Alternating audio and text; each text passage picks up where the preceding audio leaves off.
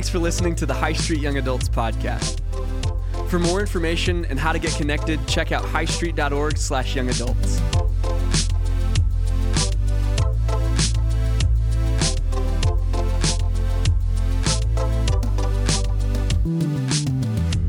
Hey, we're glad that you guys are here, continuing in our relationship goals series. And uh, I- I'm pumped because I feel like uh, this is something, what we're talking about tonight and talking about marriage is something that uh, I-, I think it's, it's just a huge topic, right? It's a huge topic when we're talking about uh, marriage. And honestly, I was, I was a little nervous this week. Uh, I take my wedding ring on and off all the time.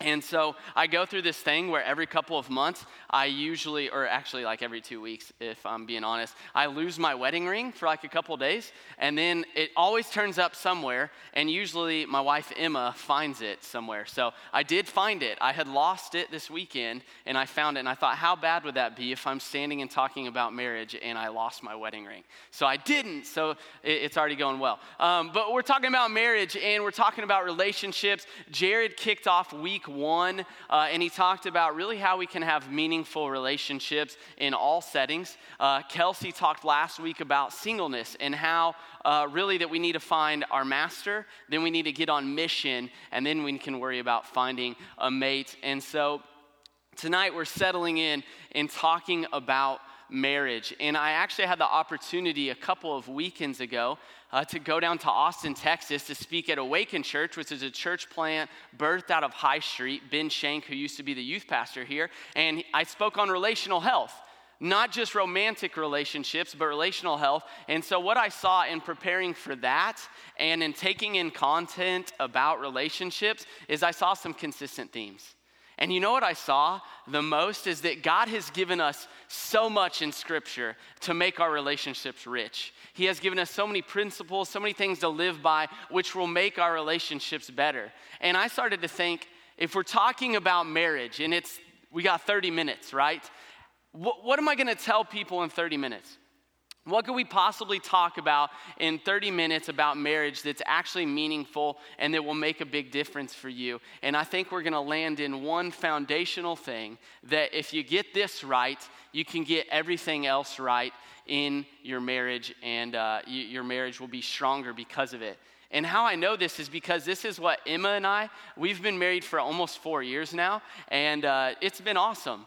But it's like, I always tell people, it's like 98% great and 2% are tough times is the way i kind of describe it to people. And here's the thing is i've often not been really confident in speaking about marriage because to be totally honest with you i feel like i'm getting heavy quick but to be totally honest with you when i look at the failure uh, and sin that i've had in my life most of my shame came from the way that I led my marriage within the first year, year and a half, two years of my marriage, where I, I felt like I was failing. When I would look in the mirror, I was upset with who I was. I knew who I wanted to be as a husband, and I had the idea of who I wanted to always be as a husband and who God had called me to be, and I felt like I wasn't living up to that, and I wasn't living up to that. And so for me, I remember we've done this relationship goal series for a while now at Young Adults. I never wanted to speak on marriage when we first started this thing because I, I, just didn't feel good about where I was at in leading my family. And what's been awesome is to see that as both Em and I have been consistent in following Christ, like um, uh, when we were just singing right there, I felt like the Holy Spirit was like, hey, you know, we were singing is like the promise still stands, great is your faithfulness. Like I've seen you move and move mountains. Like I have seen God do that in my own personal life in regards to my marriage. And I have seen God uh, transform my heart within my marriage and help make me into a better leader for, my, uh, for our family. And so I just want to say that as we're talking about this tonight, here's the deal with relationships. And especially romantic relationships, is oftentimes what Scripture has to say is countercultural uh, to what we have going on in our society what scripture has to say a lot of times about relationships, especially in the culture that we live in, is kind of offensive. And so I just want to let you know that if, if you're in here today and you find something offensive, if you're in here today and you feel like you're failing in an area you're talking about, guess what? Like you're right there with me, okay? And I'm right there with you. Em and I's relationship has gotten much better over the last years, but we're still a work in progress. And we're always going to be. And that's the thing with relationships is they're always going to be a work in progress. And so we're talking about marriage and the conversation comes up because look at the state of marriage within our society. Look at the state of marriage. The, in the United States, when you look at uh, the percentages, 40 to 50% of marriages aren't making it, they aren't lasting. 40 to 50% of them. Uh, and that we see that marriage is actually being put off uh, further and further because people are just choosing to live together before they're married to kind of test run because a lot of people honestly have been burned. Uh, they've seen bad relationships that their parents have had and they don't want any part of that. And what we see, like as a teacher, what I see in my classroom is I see the repercussions of broken relationships on a daily basis. That one out of four to one out of three, depending on where you look, uh, one out of three to one out of four kids are growing up in a home without a father, in what would be called a father absent home. And this has an impact. I mean, when you go and research that, it has a dramatic impact. And so, as a society, the strength of our society, right, the strength of our culture is going to improve if we improve the family. The strength of our relationships, uh, as, as relationships grow stronger and the family unit gets stronger, our culture will benefit because of it. It's a no doubter. It's just what's going to happen. But when we look at the state of marriage, that's why the conversation comes up is, is really what is going on with marriage in our culture. And so here's the deal. Uh, I, when we, when we open up God's word, because that's what we do here at High Street, that's what we do at Young Adults, I say this all the time. Let's open up God's word and see what does he have to say about marriage? What does he have to say about what it means to have a positive relationship with your significant other? And so, um, what we're going to do is let's just land on this main point right now. Let's just get in this main point right now. And this is where we're going to sit tonight is this is that a, in your marriage, or a marriage should model the gospel. A marriage, a healthy marriage, should model the gospel. Guys, this, I'm telling you, th- this may seem basic and like, where's he gonna go? Like, that, that, seems pretty obvious. But this has absolutely transformed my marriage. Like, it, it has been a phenomenal thing for Em and I that we've seen over the last four years. That your marriage, the foundation of your marriage, should be the gospel. That the model for your marriage is the gospel. And what does that mean? The gospel is simply this is basically how did God love us? What was the love that God showed towards us? That's the gospel right there is, is how did God love us? And so when we look at that, if we can emulate that same love within our marriages, if we can emulate that same love in our marriages, we're gonna have healthy relationships. And so I actually wanna do something a little bit different tonight. Uh, my, my wife is here and she's she's gonna kill me. But I'm gonna invite Emma to come on up because, yeah, you can cheer for. Her. What's up? She was gonna, she was, she was like, uh, she did not want to come up here. She promised that I was trying to get her to give a, get a mic and stuff, and she, she wasn't having it. So, but just, just sit down. And, and so this is kind of weird, right? It feels like we're on a date in front of everybody. It's cool. Uh, and so Em and I, like, I'll look at it this way. Let's, let's talk about relationships for a second. Um, when Em and I first met, and like if y'all have ever been in, in a romantic relationship before, like the beginning stages are the best. You know what I'm saying? I remember I saw Emma, I was like, I, I, saw her at High Street. I was like, holy cow, this girl, she's cute. And then I found out she was still in high school, so I had to wait for her to graduate high school, to be honest with y'all. That's true story, by the way. But I did wait for her to graduate high school. I was graduating college, but I saw her. And Emma and I both, what, what's funny is when you, you're in that lovey dovey stage, like I'm not a hand holder, but we're like out holding hands. We went down to Branson on our second date and we got like queso dip and stuff at the restaurant. And, and now you go and you're like, $10 queso dip? Like, yeah, right. No, we're not getting that. But you do these things whenever you first start dating, and uh, you're in that lovey dovey stage. We're hanging out uh, late. Now we go to bed at 10 o'clock every night, and our fun is like, hey, let's go eat at 5 o'clock and just go home. So, but in the beginning stages, like Emma could do no wrong. And you guys are no different in your relationships. If you're in a relationship, uh, you know what I'm talking about. And if you hope to be one in the, f- in the future, you'll go through this. You're in this stage where they're perfect, like Emma was perfect. And this is what we do. You know, this is like the bachelor, bachelorette stage where you're going on a date on some sailboat in some romantic place. And, and it feels awesome and it feels so good. But what happens is, is it doesn't take long to realize that that person is not perfect. It probably didn't take Emma very long. And I think what it starts happening like at the beginning is maybe you have some different interests and you're like, well, I, that's not exactly what I thought uh, the type of person I would be with. Or maybe you start to see that that per- they didn't used to talk to me like that. Maybe they make a mean comment to you, and you start to see that this other person has stuff going on in their life too. And what that does is this is this isn't unique to just like marriage or to a actual romantic relationship. This is in all relationships. That what happens is we see that that other person is really a sinner. Scripture tells us that everyone has sinned and fallen short of the glory of God.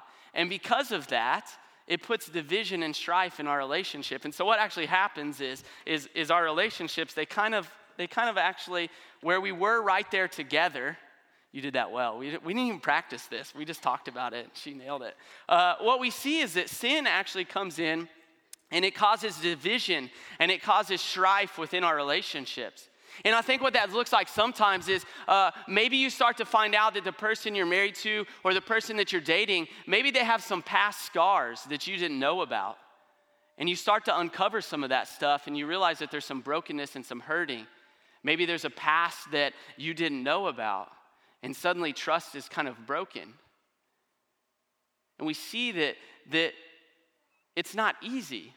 Relationships aren't easy. And another thing that we see is, is you know, is as we're going, is, is um, you know, maybe within a marriage relationship that a, a husband has had this secret sin, right? He's looked at pornography for years and years and years. And what that's done is it's changed the way that he looks at women. And it's, it's something that he's having trouble br- breaking the bondage of. And this secret suddenly comes to the light. And what does it do? Or even if it doesn't come to light, it's creating division within the relationship. Or maybe within a, within a marriage is that uh, uh, the girl has some scars from her past. Then maybe she feeds on the like the emotional support and the emotional feelings she gets from other men. And, and at the beginning, right, stages of the relationship, it was easy because this person filled, filled that void that they were having. But you know what? Nothing stays new forever. And what happens is maybe uh, that then they start seeking that in another area she starts looking for another man to fulfill that. You know what else it is? Is, is it's just, I mean, Em and I have had these moments. I'll never forget one time we were sitting in, in our apartment and we are just like, man, things aren't the way they used to be. Like at the beginning, it was so easy.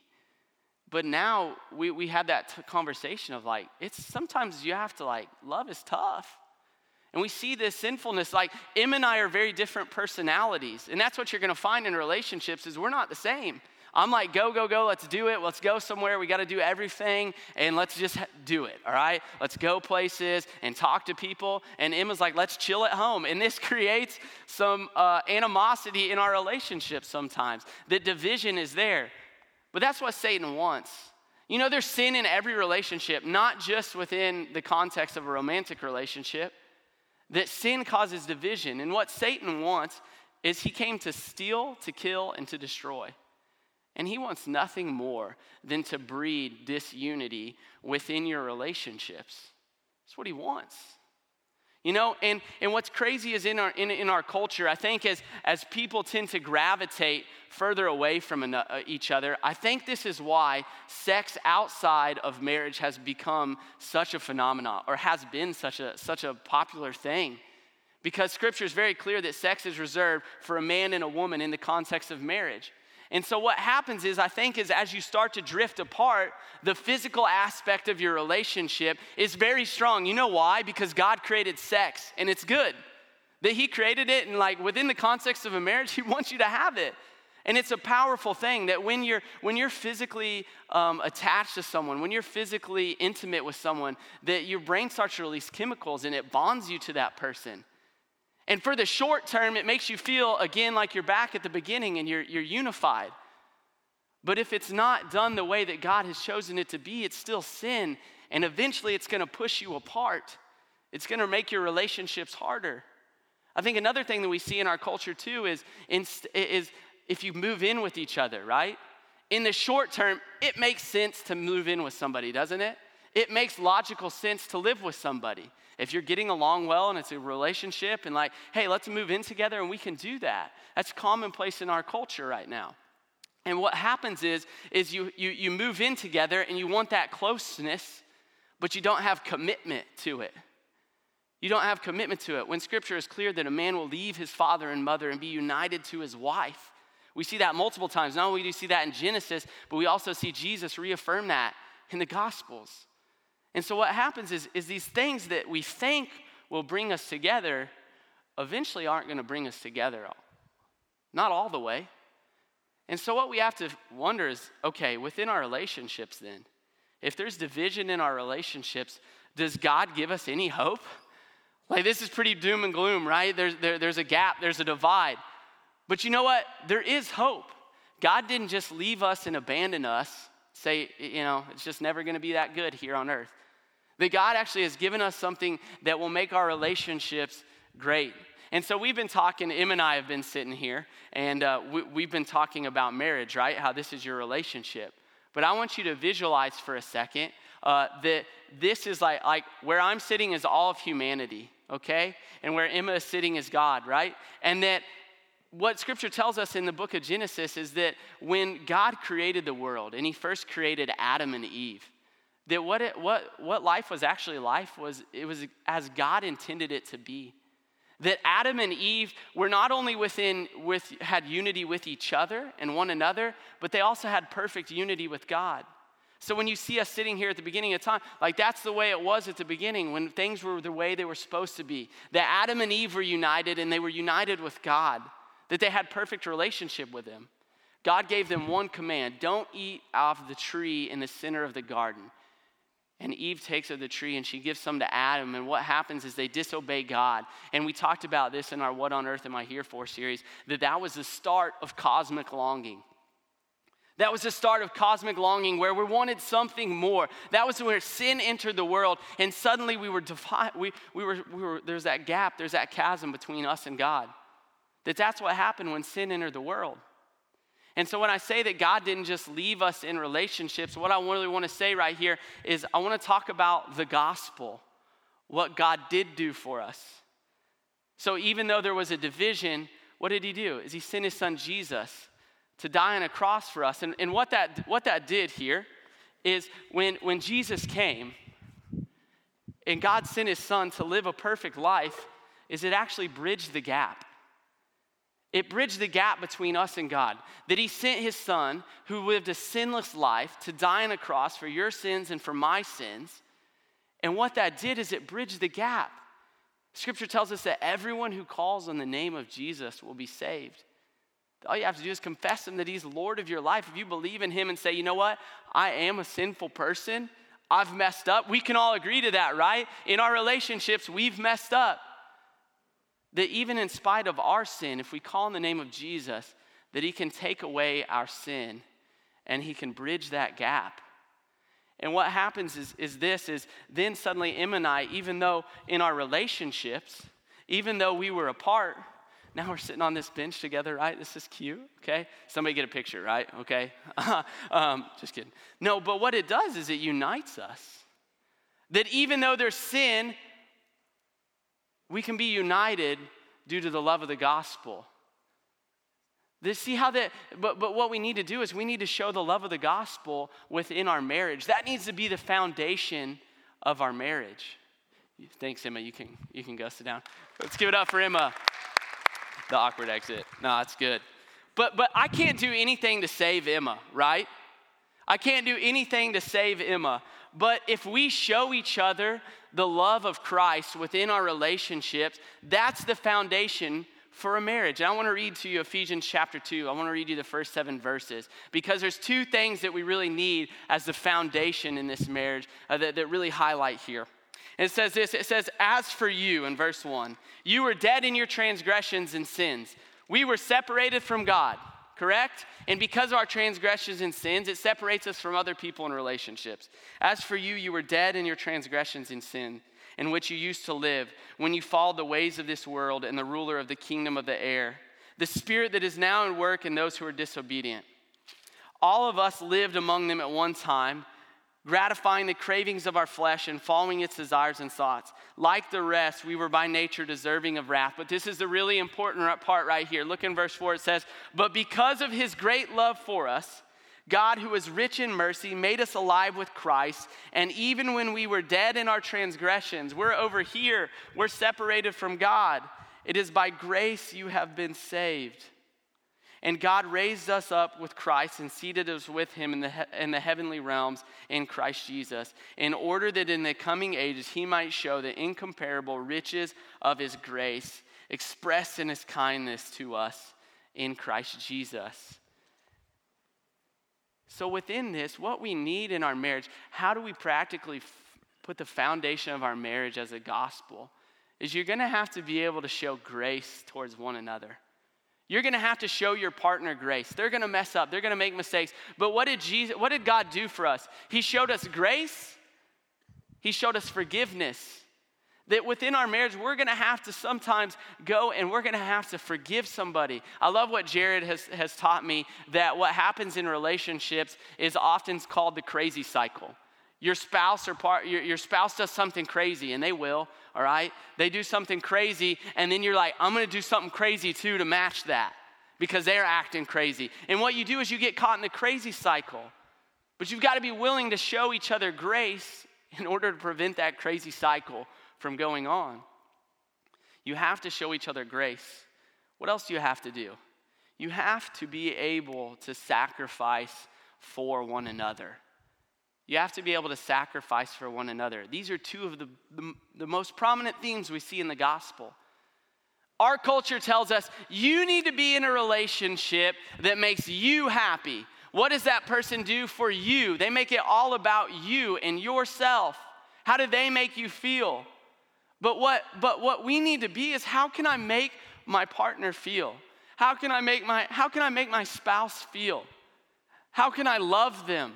How can I serve them? How can I sacrifice for them? How can I make sure that they're okay? How can I meet their needs emotionally, physically? What can I do for them? How can I serve my spouse? Because when you do that, then it's, it's not all about you. And it's gonna be freeing for you within your relationship, I promise you that. Then think about it. I mean, didn't Jesus, when he's in the Garden of Gethsemane, before he's about to be crucified on the cross, he's dripping uh, blood out of his forehead. He's dripping droplets of blood because he knows the weight he's about to bear. He knows that he's going to die the most excruciating death in history, not just physically, but emotionally, spiritually, because he's taking on the weight of the world, uh, the weight of the sin in the world, past, present, and future. And he takes it on on the cross. That's the definition of sacrifice. You know what's crazy? Guys, in here, you're called to love your, lo- your wives like Christ loved the church. That's a high calling.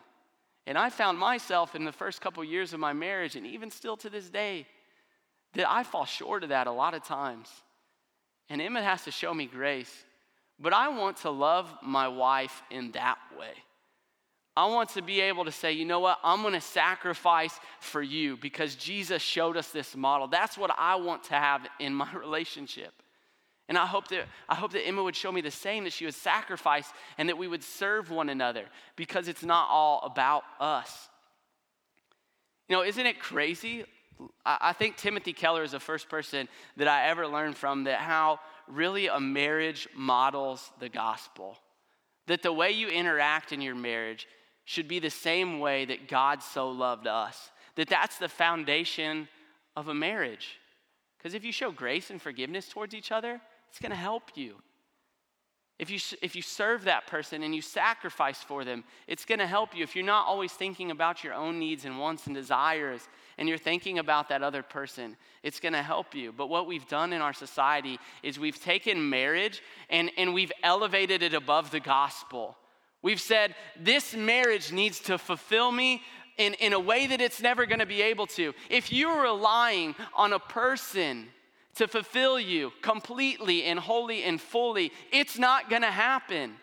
Only the gospel can do that. Only God's love can do that for you. And so, what you need is you need a marriage where both people understand that. Where both people understand that the only way this is gonna work is if we continue to pursue Christ together and if we keep Him at the forefront. Because if you do that, you're gonna have a good marriage. You're not just gonna have a good marriage, you're gonna have a great marriage, right? You're gonna get to sit on the bench next to each other. You don't have to be separated or isolated, you don't have to walk away from each other. You know, what's crazy is this is something that's really countercultural to us. When I was down in Austin, Texas, I met a guy there uh, named Onesie. Okay, and Onesie, that's a funny name, uh, but uh, he's a super cool guy. Uh, and, and, Onesie is Indian, and he uh, is actually part of an arranged marriage. And when I was down there, uh, this guy's following Jesus. He's part of the Awakened Church plant, and uh, he's a phenomenal guy, and so is his wife. Met them both. And when I was down there, they were like, you know what? We're celebrating our 20th anniversary. And I've never met someone who is like part of an arranged marriage like that. And so I asked him, like, Onesie, tell me about that. Like, that's crazy. 20 years? And he goes, you know, it's very different at the beginning. Like when you guys, you, you get to choose who you're going to be with. And, and, and in some degree, they had some choice. But it's like, we just had to commit to one another. And he's like, you know what? We all get to the same spot. It doesn't matter if you're choosing who your spouse is going to be or if someone tells you. And if you like the idea of arranged marriage, I love playing matchmaker. So you just let me know and I can get to work on that. I promise you, it's one of my favorite things to do. I've not successfully gotten anyone hitched yet, but the day is coming when it will happen, all right? I will be in young adult ministry until that day comes, all right? That's my promise to you. Uh, but, but the deal is, dang, man. But the deal is, is once he told me this, is he said this. He said, we all get to the same point. That in a healthy marriage, it doesn't matter where you start, if you're pursuing Christ together, it's going to be good. I met another couple while I was down there, uh, and another uh, guy, and this guy's name was Ryan, and uh, super awesome guy. Got to talk to him, and he, he was sharing his story. And he said, You know, I met my wife whenever we were in middle school. They started dating when they were in like late middle school and started date, uh, continued dating through high school. And at that time, neither of them were believers. And what they had been doing was they, they actually just started having sex at a, at a really young age. And all through high school, they continued that. And he said, there was like this shame about it. You knew that something wasn't quite right, but we just kept because we didn't know what else to do, right? And he said there's this shame with it. And all through high school, that's what they continued in. But he said his wife went to a, a, a camp and went and worked at a camp one summer uh, the first year of college. He said she got saved, like, and her life changed.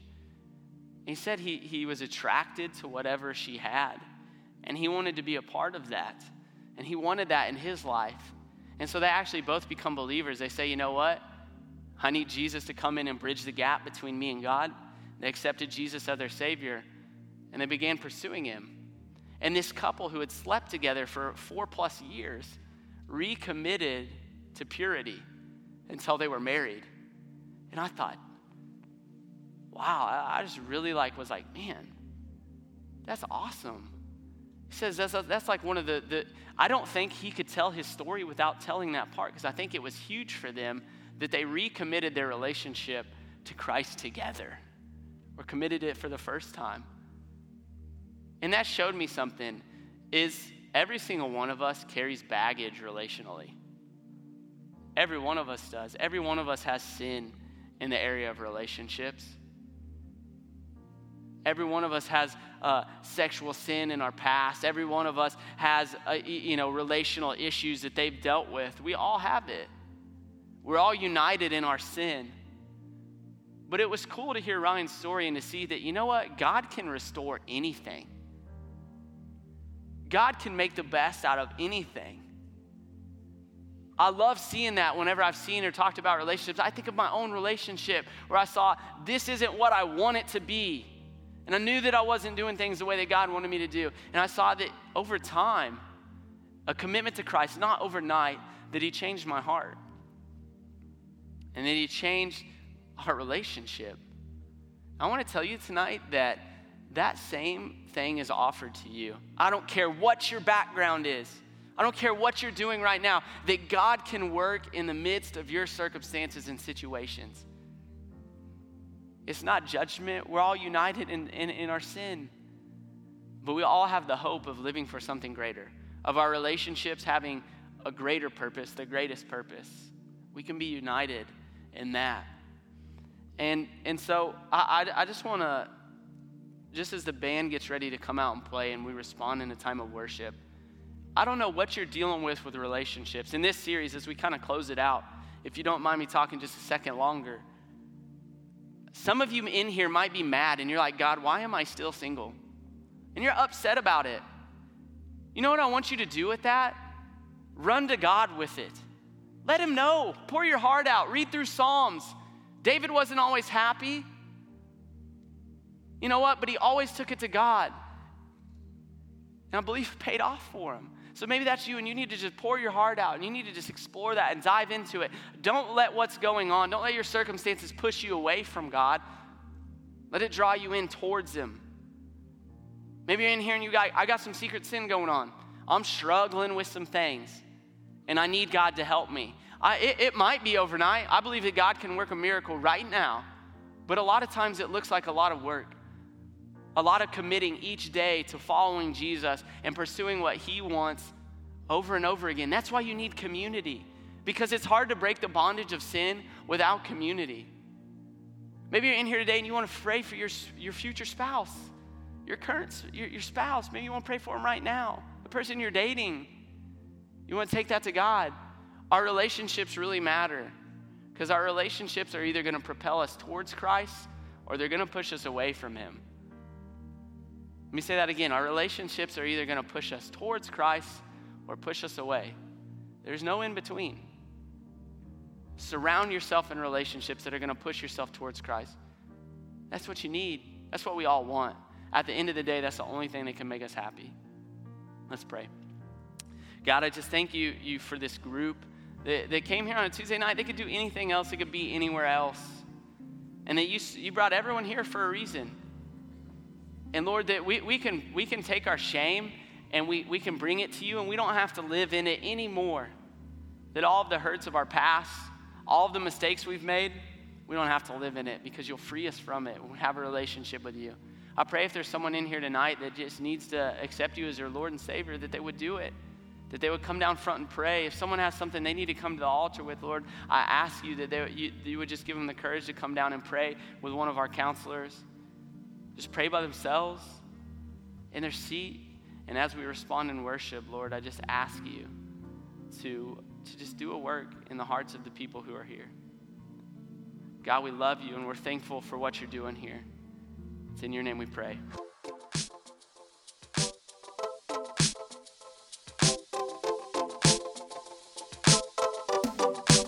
Mm-hmm.